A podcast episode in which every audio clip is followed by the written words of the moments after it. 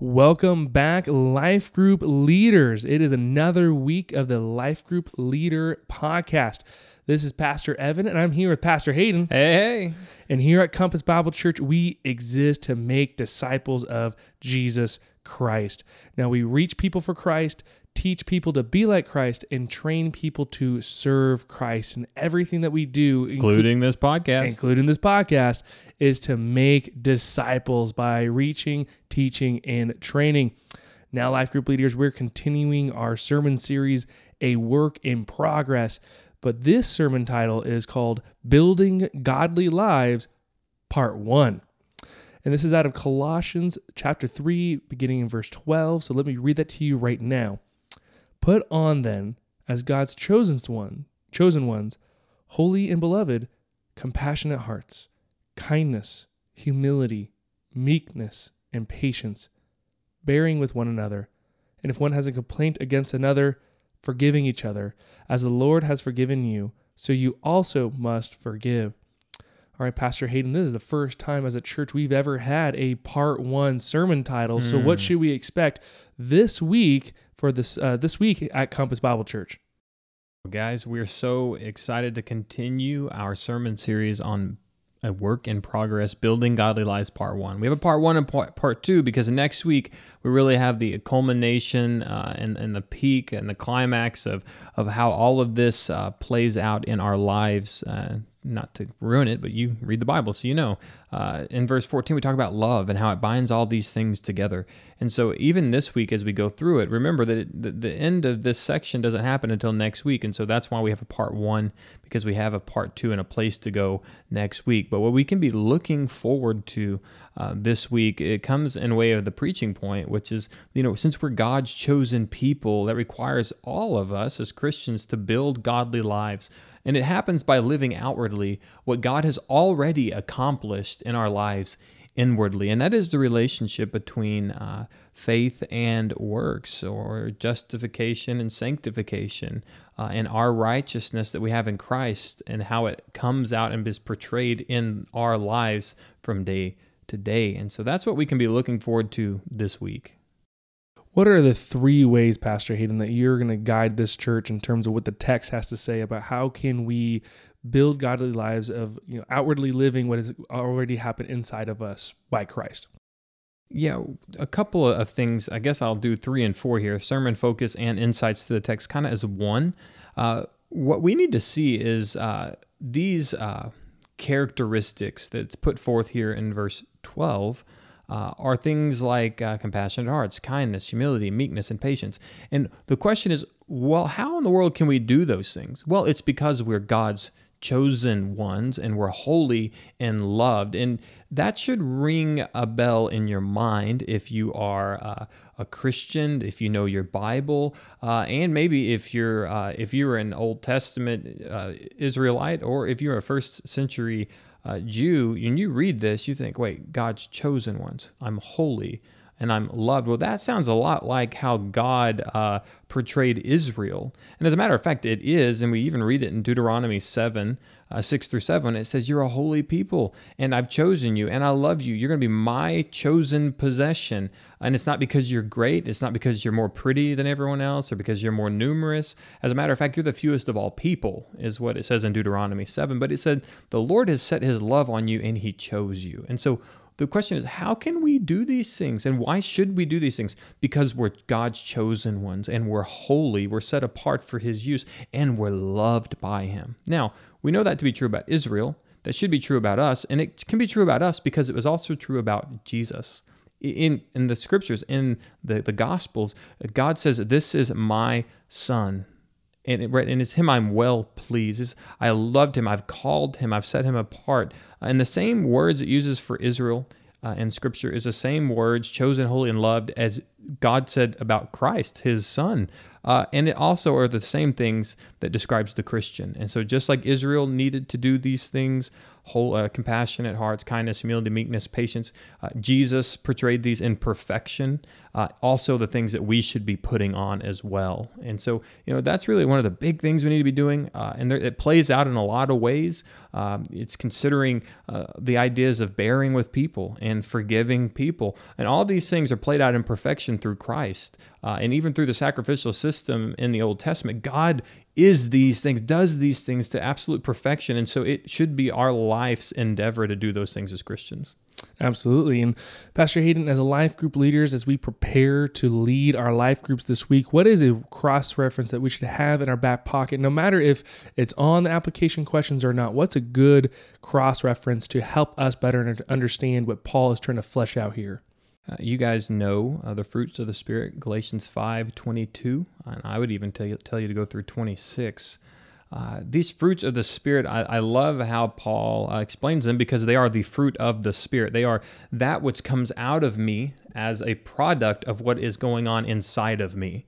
Uh, and that is that because I have the Spirit in me, uh, what is going to come out of my life is love, joy, peace, patience, kindness, goodness, faithfulness, gentleness, and self control. The wonderful part about uh, this truth is I know that I can't be perfect as a Christian. Pastor Evan can't be perfect as a Christian. None of us can be.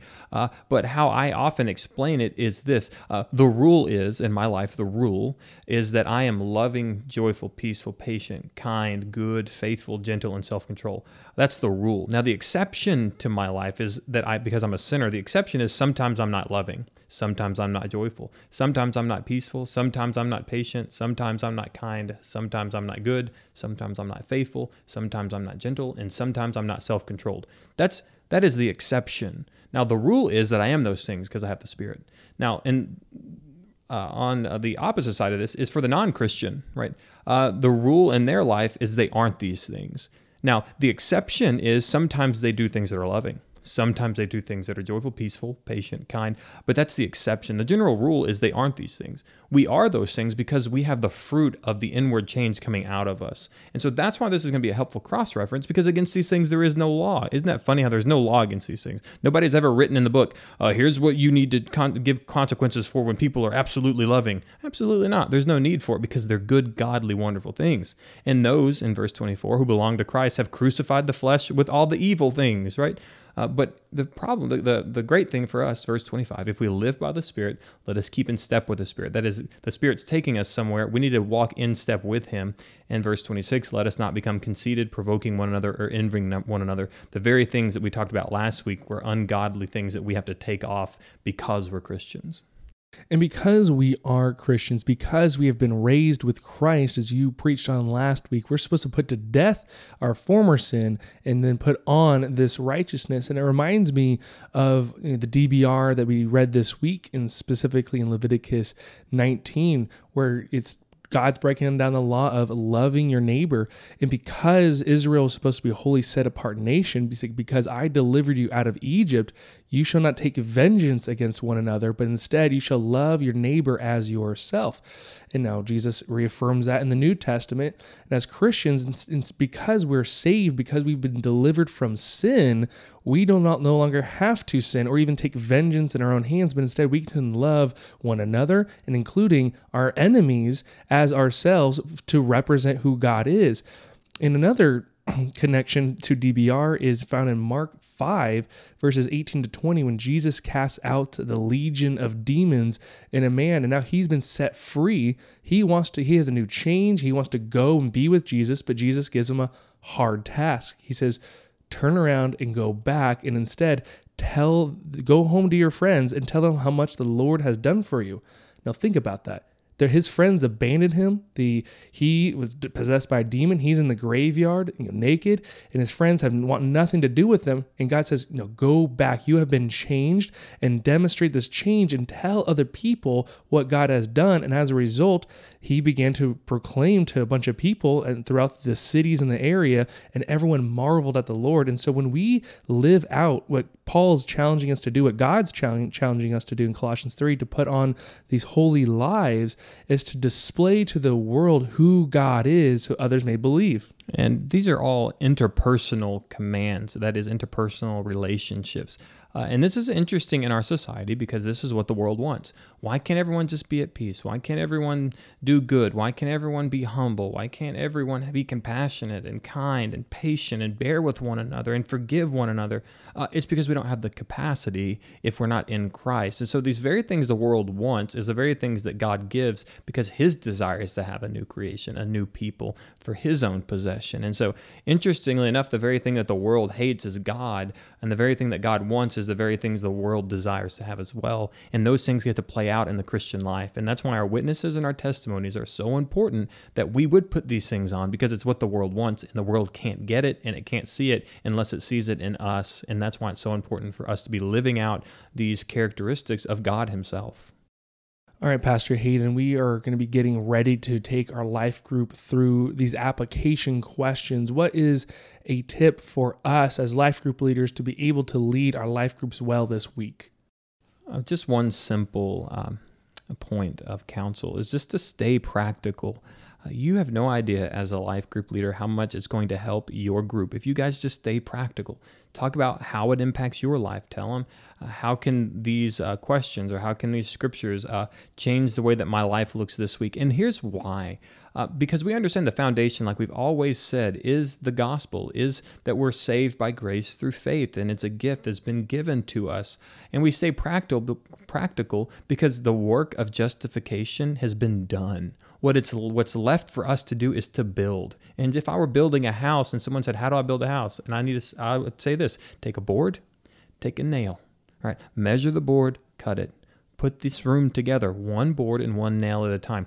That's how sanctification happens. One board, one nail at a time. Let's make some cuts. Let's measure twice, cut once. Let's put this thing together one board at a time. And that's how we're going to build a godly life. And so let's stay practical. Let's do little things because the Spirit's empowered us to do these things. We just need to know here, here's some things we can do this week to do it. Now, if there are people who aren't saved, stay practical. We got to preach the gospel. That's the foundation of our justification is that we can only be justified in Christ. And so, you know, that's why I just in your group stay practical. Great. If people are smart, let them give their commentary. You share your commentary, but always take it back to what are we going to do because of this?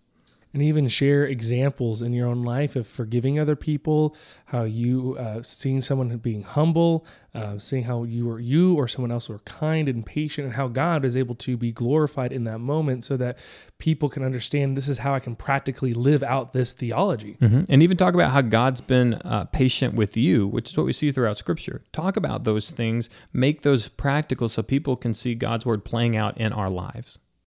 All right, Pastor Hayden, we have a couple of resources that um, aren't necessarily the easiest of reads, but they're going to be very helpful if our life group leaders, if you can be able to get read at least one or both of these, uh, these will be helpful resources. What are they, Pastor Hayden? Well, you should read both of these, and it doesn't have to be uh, within the next you know 24 hours, but they're really important books just, and really great classics to the Christian faith. The first one is Holiness by J.C. Ryle. I really encourage you guys to read this book, especially in this day and age where where holiness either sounds archaic, it sounds like something our great grandparents did, and uh, now because of that, we don't Christians don't like dancing or or going out and, past nine o'clock, and it's that's not what holiness is, right? Holiness is something we do because we're set apart for a holy purpose. So J.C. Ryle's Holiness, a great, uh, great work that you need to read. Uh, Knowledge of the Holy by A.W. Tozer, wonderful book. You should have that on repeat every year or so just to get back into understanding God and knowing God and having the knowledge of who He is and why that calls us to a set apartness that is all different and very uh, unique in the world that we live in. Awesome. Well, leaders, we have a few announcements. First off, as a reminder, we have a new book that we'll, we will be studying. Uh, Linda will have these at the weekend service, and if you're not unable to grab those, just let us know. We'll make sure we get those to you. It's Spiritual Leadership by Oswald Sanders. Uh, Oswald Sanders. That we will study this as a as life group leaders, and we'll be doing some of the training over the podcast and in, and in, and in person. Also, we have coming up the Compass Women's Breakfast on the 26th of February. It's a Saturday morning, 10 a.m. at the New Braunfels Civic Center. I think Pastor Hayden, I think you might know that a speaker at this event. Yeah, that's my wonderful wife. She's going to be leading us in a time of fellowship, a breakfast, and a Bible teaching. Uh, so don't miss that opportunity to build some great community as women uh, here at the church and use this as the perfect opportunity for you guys to invite your friends. And then last, men, mark your calendars for the next Saturday, March March 5th, excuse me, March 5th, Saturday morning, 9 a.m. at the building, either on the patio or in the warehouse. We have another men's breakfast.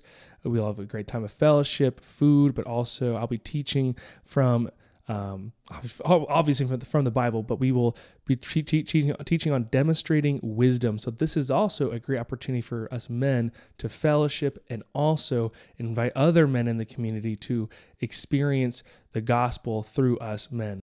You know, guys, one other uh, announcement uh, and also uh, an encouragement, maybe an admonition, is uh, to be praying you know, we, uh, even this week, Pastor Evan and I have been talking about the necessity of prayer and the place of prayer in the life of the Christian. That we know we have the uh, power of the Spirit of God at work in us, and all of the, uh, really, all of the power and authority uh, of heaven at the disposal of the Christian. And God asks us to uh, seek Him in prayer. And uh, you know, one of the big things that we've been praying about lately is this building and facility that we're going to be jumping into. Uh, and what we have got to do is be praying for it. Pastor Evan and I were talking this week and saying, why would God give us something that we don't even pray for?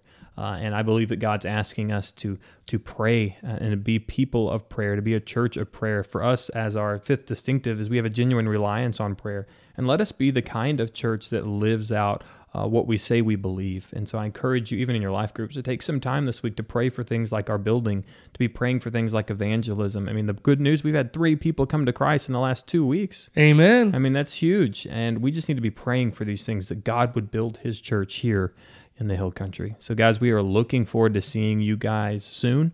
Uh, and I'm praying for you guys in the meantime that you would be great ambassadors of the gospel until we meet again.